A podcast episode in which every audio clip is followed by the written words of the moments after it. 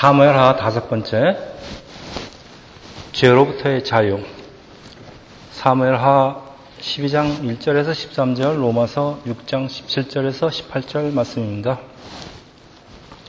지난 시간에 우리 다윗과 바세바를 그 사건을 통해서 하나님 마음에 합하다는 그 성경의 단 한 사람까지도 모두 예외 없이 죄인이라는 사실을 살펴보았는데 지난 시간 11장은 다윗이 행한 그 일이 여호와 보시기에 악하였다라고 끝이 납니다. 성경에 하나님이 보시기에 악하다라는 말씀이 나오면은 그건 바로 죽음을 의미합니다.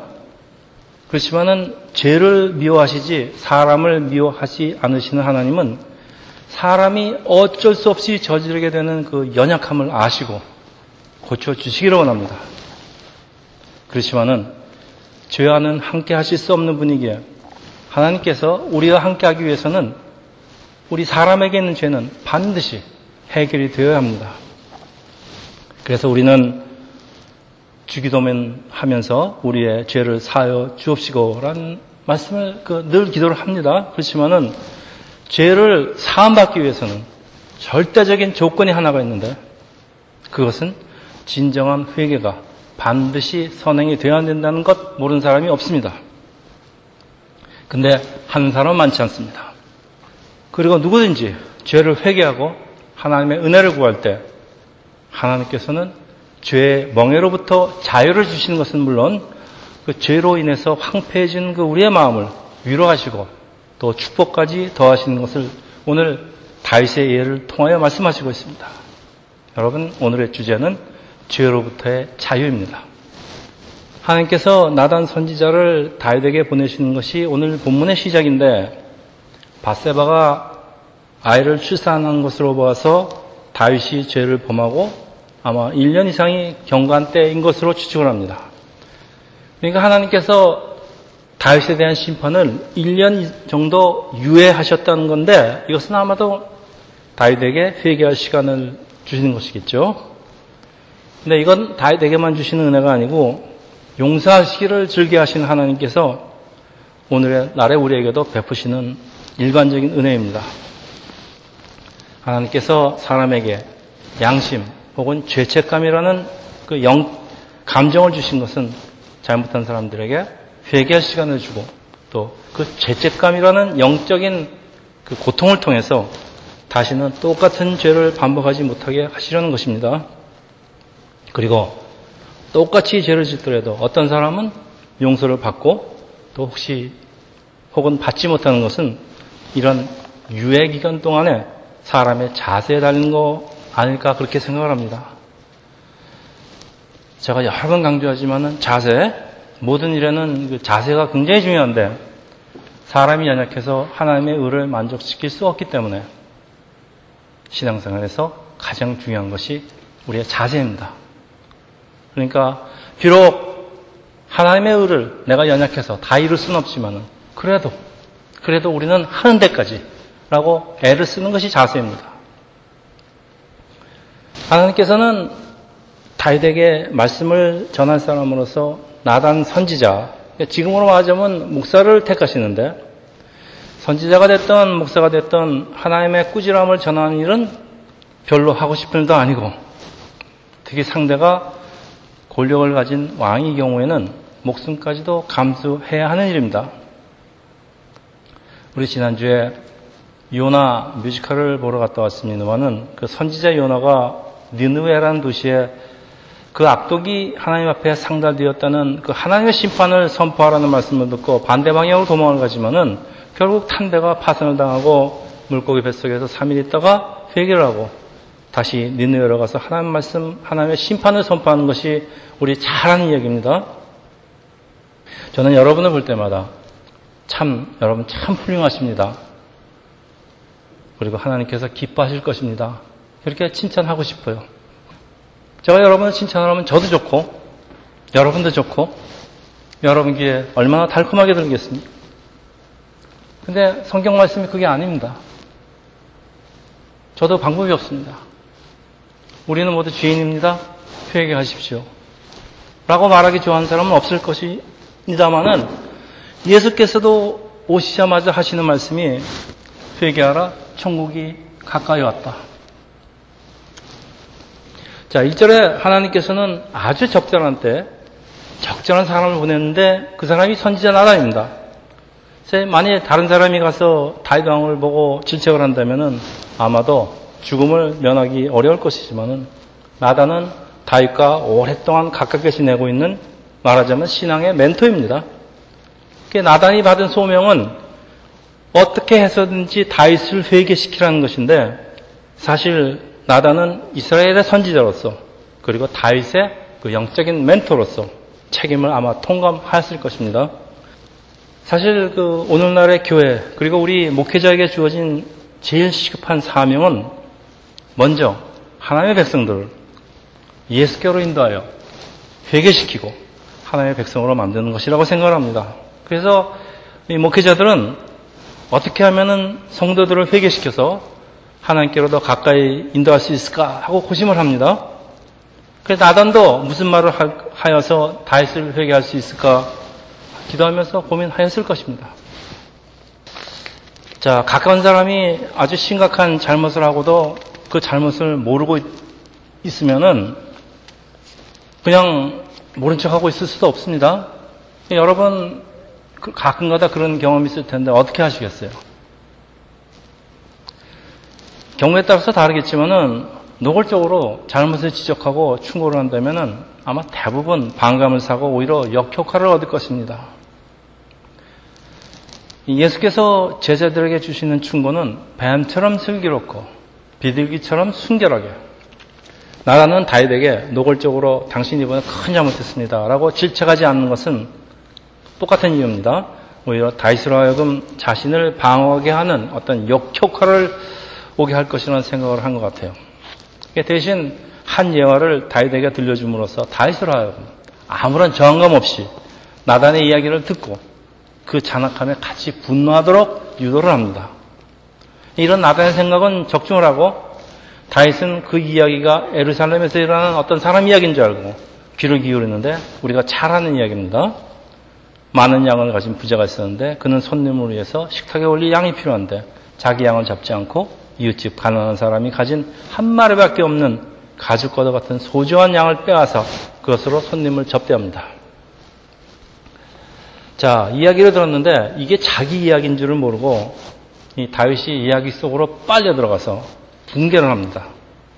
그러면서 그런 인간은 죽여야 한다! 라고 사형 선고를 내리는데 바로 그때 나다는 이 순간을 기다렸다는 듯이 그 사형 선고를 내린 다윗의 입에다가 그냥 칼을 꽂아버립니다. 당신이 바로 그 사람입니다. 당신이 바로 그 사람입니다. 오늘의 요절입니다. 사실 오늘날의 그 목회, 목회자의 고민도 교회에 출석하는 성도님들이 여러분 훌륭하십니다. 그렇지만은 당신이 바로 죄인입니다. 라는 사실을 여러분한테 저항감이 되도록이면 느끼지 않게 하면서 그렇지만은 여러분 마음속에 통감하도록 하는 것이 저희들의 임무인데 이 나단의 이 방법은 우리가 배울 점이 좀 많이 있는 것 같아요. 자, 다윗은 나단의 지혜로운 이 접근에 걸려 들었습니다. 나단은 이 요압과 바세바만 아는 이 다윗의 비밀을 도대체 누구에게 들었을까요? 이런 일을 발설할 사람은 아무도 없습니다. 하지만은 모든 일을 은밀하게 보시는 하나님 숨길 수가 없으니 하늘 아래 비밀은 없고 단지 밝혀지는 시간만이 문제일 뿐입니다. 하나님의 대변인으로서 나단이 전하는 다윗의 죄는 7절에 나와 있는데 줄이면은 다윗이 무엇이든 더 필요한 것이 있으면 더 주었을 것인데 지금 자기가 가진 무엇이 부족해서 죄를 지은 것이 아니라 그런 말씀입니다. 그러니까 죄를 짓더라도 너무 가난해서 도둑질을 할 수도 있고 뭐 필요에 의해서 어쩔 수 없이 저지르는 잘못과는 그 죄질이 다르다는 것입니다. 그래서 이 나단의 입을 통해서 이 터져 나오는 하나님의 질책은 계속되는데 그게 나단은 다윗의 그 잘못을 조목조목 그 지적을 하는 것이 8절에서 10절입니다. 요약을 하면은 하나님의 은혜를 없인 여기고 말씀을 없인 여기는 것이 바로 하나님을 없인 여기라 것이라 그런 말씀입니다. 자, 다른 사람 잘못에선 이렇게 붕괴를 하는 다윗이 왜 자기의 잘못은 모르는 것일까요? 남이 한 것은 불륜이고 자기가 한 것은 로맨스? 그렇게 자기 합리화하는 걸까요? 아니면 자기가 한나라 왕이기 때문에 무엇이든지 자기 마음대로 할 수 있다는 그 자기 합리화 때문 아니겠습니까? 근데 사람에게는 이 자신의 잘못을 합리화시키려는 본능도 있어요. 그렇지만은 반면에 그 양심이라는 하나님께서 주신 일반적인 은혜가 있습니다. 그리고 특히 우리 하나님의 백성에게는 우리 영혼 깊숙한 곳에서 터져 나오는 그 우러나오는 죄의식이 있습니다. 그래서 우리가 이런 잘못을 저지르면은 마음이 우리 마음이 그 영이 편할 수가 없습니다. 왜? 우리는 하나님의 백성이기 때문입니다. 그래서 이때 다윗이 쓴 것으로 전해지는 시편이 32편인데 이게 32편은 다윗이 겪은 그 죄책감으로 인한 그 영혼의 고통을 시로 표현한 것입니다. 제가 3절 한번 읽어보겠습니다. 내가 입을 열지 아니할 때 종일토록 신음함으로 내 뼈가 쇠하였도다. 자, 내가 입을 열지 아니할 때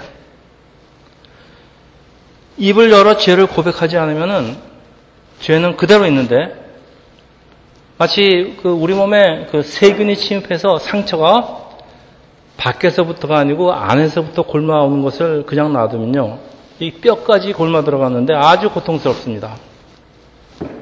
이럴 때는 칼로 그 상처를 찔러서 열어서 고름이 밖으로 흘러나오게 해야지 치유가 되는 방법밖에 없습니다. 4절입니다. 주의 손이 쥐어러 나를 누르시니 내 진액이 빠져서 여름 가뭄에 마른같이 되었나이다. 다윗의 계속되는 고백입니다. 내가 내 영혼에 그 죄식 속에 살았을 때는 내가 하루 종일 신음했습니다. 왜냐? 너 죄인이다. 라는 그 양심의 소리가 내 영혼 깊은 곳에서 나를 비웃고 도대체 잠을 제대로 잘 수가 없는데 여러분, 우리 크든 작든 우리 모두 이런 양심의 소리에 시달려 본 경험이 있을 것입니다. 이럴 땐 차라리 자수하고 평안을 찾는 것이 그 방법인데 법에 쫓기는 사람들 이야기 들어보면요. 경찰에 잡히기 전까지는 비록 자유의 몸으로 도망 다니고 있다 도 잠을 잘 수가 없다고 합니다. 근데 막상 잡히고 나면은 차라리 에이 잡히길 잘했다. 이제 두 다리 뻗고 감옥이지만은 제대로 잠을 잘 수가 있다고 합니다. 또 다윗의 시편 40편은 또 이런 다윗의 고통을 아주 극적으로 표현하는데 제가 12절 읽어보겠습니다.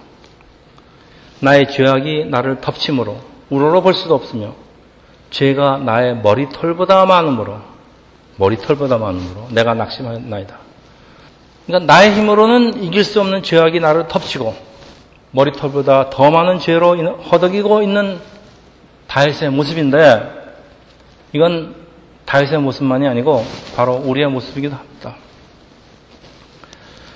세상 사람들 이런 죄의식에서 벗어나 보려고 여러 가지 방법을 동원하는데 다른 사람에게 아주 좋은 일을 행함으로써 내가 나의 죄가 상쇄된 것 같아서 그 순간엔 기분이 좋아지기도 합니다. 또 다른 종교에서는 이 선행이 잘못을 상쇄할 수 있다고 가르치면서 이 땅에서 저지른 선행과 악행을 비교해서 다음 생의 상태를 결정한다고 주장합니다. 그래서 비교하는데 너무 악이 심하면 짐승으로 또 태어난다고 합니다. 이렇게 다음 생들이 계속되면서 뭐 억만 번이 계속되면서 선행이 쌓이게 되면 구원을 받 게 된다고 가르치는데 이게 자신의 힘으로 구원을 이루어간다고 하여 이걸 자력 종교라고 부르는데 여러분 한번 냉정하게 생각해 보세요. 이런 이, 이 생각이 맞는 것 같습니까? 이 생각에 동의하십니까? 아, 세상에서 살인을 하면은 살인죄에 해당하는 형을 받는 것이지 어떤 선한 행위도 이 죄를 상쇄시킬 수가 없습니다. 어떤 사람이 수많은 사람을 비록 살렸다고 해도 한 사람이라도 죽이면은 그 사람 살인죄로 처벌을 받습니다. 선한 종교라면은 사람의 도덕 수준을 올려주기는 해요. 그렇지만은 모든 종교가 다 구원으로 인도하지 못하는 것은 종교는 사람이 만든 것이기 때문입니다. 기독교는 엄밀한 의미에서 종교가 아닙니다. 왜? 하나님이 만드셨기 때문에. 그래서 다른 종교와는 근본적으로 다르고, 그래서 사람이 만든 종교로는 구원을 받을 수가 없습니다. 구원을 받는다는 말도 안 됩니다. 그래서 우주 만물을 만드신 하나님은 이렇게 선언하십니다.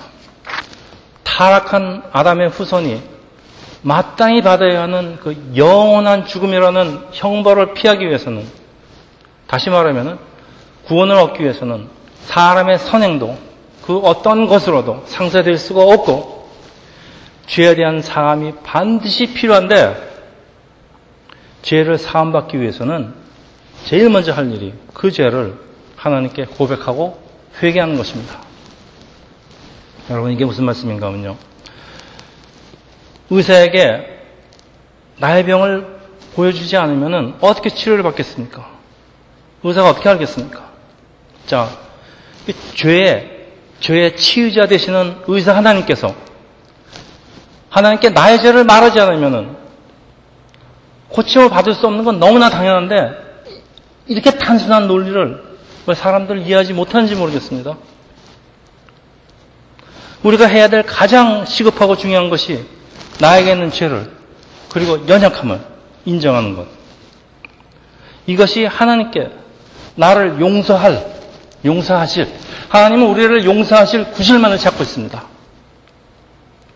그런 하나님께 나를 용서하실 구실을 드리는 것으로 여러분 죄로부터의 자유, 죄로부터의 자유 이것이 기독교 복음의 시작입니다. 그래서 오늘 본문 13절입니다. 다윗이 나단에게 이르되 내가 여호와께 죄를 범하였노라. 네, 내가 여호와께 죄를 지었습니다. 아주 짧, 짧은 말입니다. 하나님 제가 죄인입니다. 근데 이게 복음의 시작입니다. 사람은 남의 죄를 보는 눈은 좋은데 아주 좋습니다. 자신의 죄를 보는 눈은 아주 어둡습니다. 예수님 당시에 바리새인이 그 남의 죄를 자신과 비교하면서 자기가 좀 나은 것 같으니까 자신의 의를 자랑하는데 천만에 예수께서는 이들을 이 독사의 자식이라고 하십니다. 회개. 회개는 남의 죄를 지적하는 게 아니라 나에게 있는 죄를 인정하는 것입니다. 그리고 방향을 돌리는 것입니다. 13절 계속되는데 다윗이 나단에게 이르되 내가 여호와께 죄를 범하였노라 하매 나단이 다윗에게 말하되 여호와께서 당신의 죄를 사하셨나니 당신이 죽지 아니하려니 자 다윗이 죄를 고백하자마자 나단은 마치 기다렸던 듯이 죄 사함을 선포합니다. 도대체 나단이 무슨 권위로 즉시 다윗의 죄를 선포하는 것일까요? 만약 다윗이 죄를 고백하면 즉시 죄사함을 선포하라는 하나님의 지시가 있지 않았으면 이런 일이 일어나지 않습니다. 이거 무슨 말입니까? 하나님은 애당초 다윗이 회개하기를 기다렸다는 말씀으로 그래서 1년이라는 유예기간을 주신 것이고 이거 오늘날의 우리에게도 똑같이 적용이 됩니다. 우리가 진정으로 해결하면은 그 즉시, 그 즉시 우리의 죄사함은 이루어집니다. 그리고 이것이 지금도 우리가 매주 예배에 참석을 하고 회개 기도를 하면은 우리 오늘 아침에 됐습니다. 회개 기도를 하면은 목사가 죄사함을 담대히 선포할 수 있는 근거입니다. 제가 무슨 권위가 있다고 감히 여러분한테 죄를 사해 주겠습니까? 하나님이 죄를 고백하면 즉시 죄사함을 선포하라고 말씀을 주셨단 말씀입니다. 이렇게 중요한 회개 기도 시간을 생략하는 것은 저는 문제가 너무 많다고 생각합니다. 여러분 어떻게 생각하십니까? 근데 시간이 없다고 생각합니다. 사람들이 듣기 싫어한다고 생각합니다. 교회를, 교회 못하러 옵니까, 그러면? 자, 다윗이 하나님의 용서를 받고 얼마나 좋았든지 쓴 시가 시편 32편입니다. 여러분 한번 비교해 보십시오. 제가 읽겠습니다. 5절입니다. 내가 이르기를 내 허물을 여호와께 자복하리라 하고 주께 내 죄를 아뢰고 내 죄악을 숨기지 아니하였더니 곧 주께서 내 곧 주께서 내 죄악을 사하셨나이다. 다윗이 진 시편 40편에 2, 절입니다 나를 기가 막힌 웅덩이와 수렁에서 끌어올리시고 내 발을 반석에 두사 내 걸음을 경고하게 하셨다. 우리 찬양했습니다. 지금까지는 죄에서 종로로 타는 고통에서 이제 죄로부터의 자유를 찾는 기쁨의 표현이 이렇게 엄청나게 다릅니다. 여러분, 죄사함을 고백하고 이런 기쁨이 몰려듭니까? 이런 기쁨이 몰려들면 여러분 춤출 수밖에 없습니다. 성경에 이런 죄사함에 대한 말씀들이 참 많이 있습니다. 제가 한번 신약에서 예를 들겠습니다. 요한일서 1장 9절. 만일 우리가 우리의 죄를 자백하면 그는 미쁘시고 의로우사 우리의 죄를 사하시며 우리를 모든 불의에서 깨끗하게 하실 것입니다. 우리가 죄를 자백하고 회개하면은 하나님은 하나님과의 관계 회복과 용서를 저에게 주시는데 여러분 이것이 바로 죄의 고백으로 인한 죄의 사함 여러분 죄의 사함 이게 복음입니다. 이상한 게 하나 있는데 세상에서는 우리의 죄가 노출이 되면은 배가 망신합니다. 감옥에도 갑니다. 그런데 하나님 앞에서는 사람의 죄는 노출이 되어야 치유가 됩니다. 마치, 마치 의사 앞에서 우리의 병이 무엇인지 노출돼서 그 병이 무엇인지 알아야 치유가 되는 것 그런 거 아니겠습니까? 왜 사람들은 이 영혼의 치유자 하나님께 자신의 병을 보이려고 하지 않는 것일까요? 우리의 죄의 고백과 함께 우리 깊은 곳에 있는 골마가던 상처 또 다윗의 상처는 열리고 하나님의 치유가 시작되는데 히브리서 10장 17절 말씀 또 그들의 죄와 그들의 불법을 내가 다시 기억하지 아니하리라 놀라운 말씀입니다. 세상에서는요 죄를 짓고 지, 지은 그 형량을 맞춰도 그것을 끝이 아닙니다. 전과자라는 그 기록이 남습니다.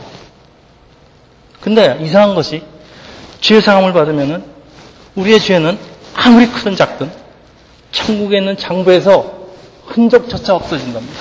여러분 이래서 우리가 천국 가는 것입니다. 다윗은 그동안 멀어졌던 하나님과의 관계를 되찾고 관계가 다시 시작하는데 다윗이 자신의 죄를 하나님께 고백하고 회개하고 망했습니까?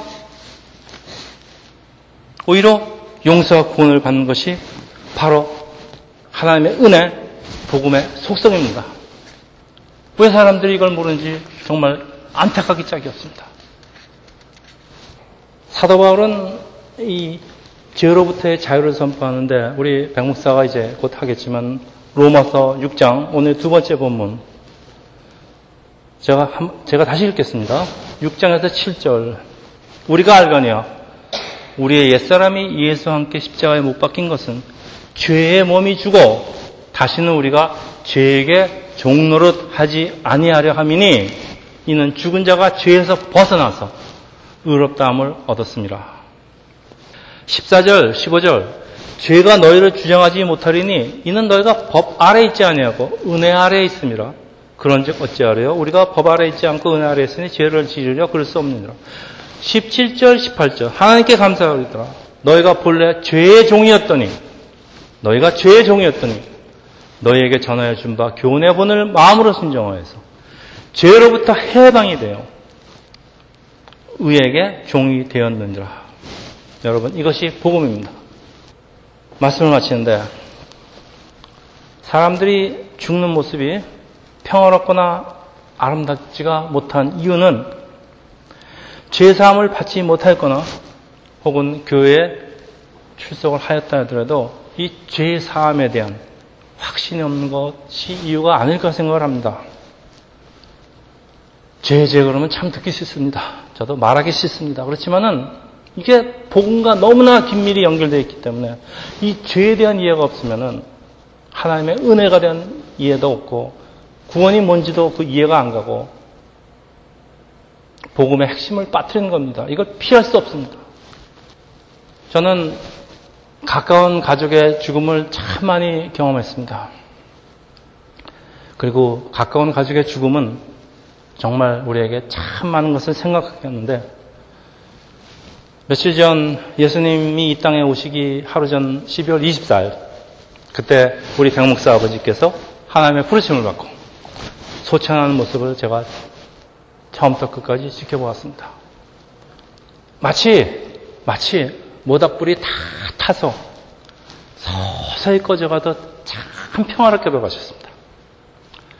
우리 원 권사님이 마지막 인사로 그 남편 이마에 입을 맞추는데 아, 그때까지 혼수 상태에서 아무 본능을, 반응도 보이지 않던 분이 갑자기 눈을 깜빡거리면서 하, 무엇이라고 하더니 갑자기 이제 숨을 크게 몰아쉬고 그 다음에 숨을 거두시는데 참 그렇게 평화스럽고 편안해 보일 수가 없습니다.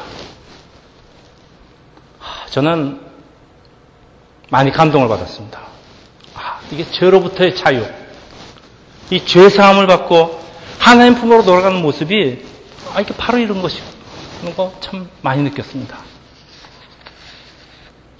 여러분, 하나님께로 갈 때 어떤 모습으로 돌아가시기를 원하십니까? 여러분, 마음에 죄사함에, 죄사함에 대한 확신이 있어야 됩니다. 이거 없으면은 돌아가실 때 이상한 소리들 하고 싶습니다. 깜깜하다. 저 사람들 좀 가라 그래라. 왜 이렇게 짜증나지? 세계에서 노벨 평화상 받고 아주 유명한 사람들의 돌아가시는 모습이 이렇습니다, 여러분. 죄사함이 없기 때문입니다. 죄사함에 대한 확신이 없기 때문입니다. 자, 5년 전에 양로병원에 들어가실 때만 하더라도 저런 몸으로 참 더 사신다는 것이 과연 어떤 의미가 있을까? 저는 그렇게 생각을 했습니다. 근데 그건 아니었습니다. 여러분, 양로병원에는 예배 시간이 참 많습니다. 목사님도 여러 번 찾아오시고. 그래서 그곳에서 그 스케줄을 해서 예배, 찬양, 기도, 전도까지 하시는데 이 보람된 삶을 사신 것을 생각하면은 이 마지막 5년의 의미를 알 것 같아요. 덤처럼 보이는 5년의 삶입니다. 그렇죠? 비록 세상 기준으로 보면은 그 병들고 그 쇠약한 그 초라한 모습일지 모르지만은 세상에서 출세, 출세해서 사는 그 어떤 삶보다도 훨씬 더 값진 것이라는 생각에 저는 저와 백 목사는 동감을 했습니다. 여러분, 천국으로 데려가기 전에 그동안의 바쁜 세상의 삶 속에서 어쩌면 소홀히 되었을지도 모르는 하나님에 대한 찬양과 예배 분량을 채우신 거 아닐까 하는 생각을 금할 수가 없어요. 제가 이 말씀을 우리 초상에 오신 그 여러 목사님들하고 이런 얘기를 했더니 다 동의를 하셨습니다. 하나님께서 택하신 사람에게는 때로는 우리가 그동안 너무 바빠서 이 땅에서 천국의 삶을 천국의 삶을 준비할 시간이 없던 사람에게 천국에서의 삶을 준비할 마지막 시간을 주시는 저는 그런 하나님을 봤습니다. 3천년 전에 다윗을 사랑하시는 하나님께서 다윗에게 1년이라는 시간을 주고 다윗에게 회개할 시간을 주신 하나님을 저는 새삼 발견합니다. 여러분 이제 2012년 접으러 갑니다. 지난 1년 우리에게 주어진 이 1년이라는 시간 여러분한테 어떤 의미가 있, 으십니까 물론 여러분 내일의 삶을 위해서 미래를 위해서 열심히 사셨습니다. 노력하셨습니다. 그리고 하나님께서 그런 여러분들과 함께 하실 저는 믿습니다. 그러나 근본적으로 이 땅에서의 크리스찬의 삶은 영원한 천국의 삶을 준비하는 곳이라는 생각이 특히 가까운 가족의 죽음을 대할 때마다 더 절실하게 다가옵니다. 예수는 우리를 천국으로 데려가기 위해서 이 땅에 오셨습니다. 그리고 십자가 달렸습니다. 왜? 우리가 세상의 죄를 가진 채로 천국이라는 곳으로 들어갈 수가 없기 때문입니다. 예수께서는 나의 죄값을 대신 치르시고 죄에서 자유를 주시려고 십자가에 달리셨는데 그 십자가 역사가 나에게 나의 부활로 적용되기 위해서는 반드시 반드시 내가 하나님 앞에 죄인입니다. 내 힘만으로 어쩔 수 없는 연약함이 저에게 있습니다. 그래서 나는 예수가 필요합니다. 라고 하나님께 고백하는 것입니다. 아직 이런 고백 심각하게 못하신 분 있으면 여러분 아직 며칠 남았습니다. 이 해가 지나가기 전에 하나님께 나의 연약함을 고백하시기 바라는 것은 죄에서 자유를 얻게 하면 오직 예수 그 십자가에서 흘리신 보혈의 능력뿐 다른 방법은 없기 때문입니다.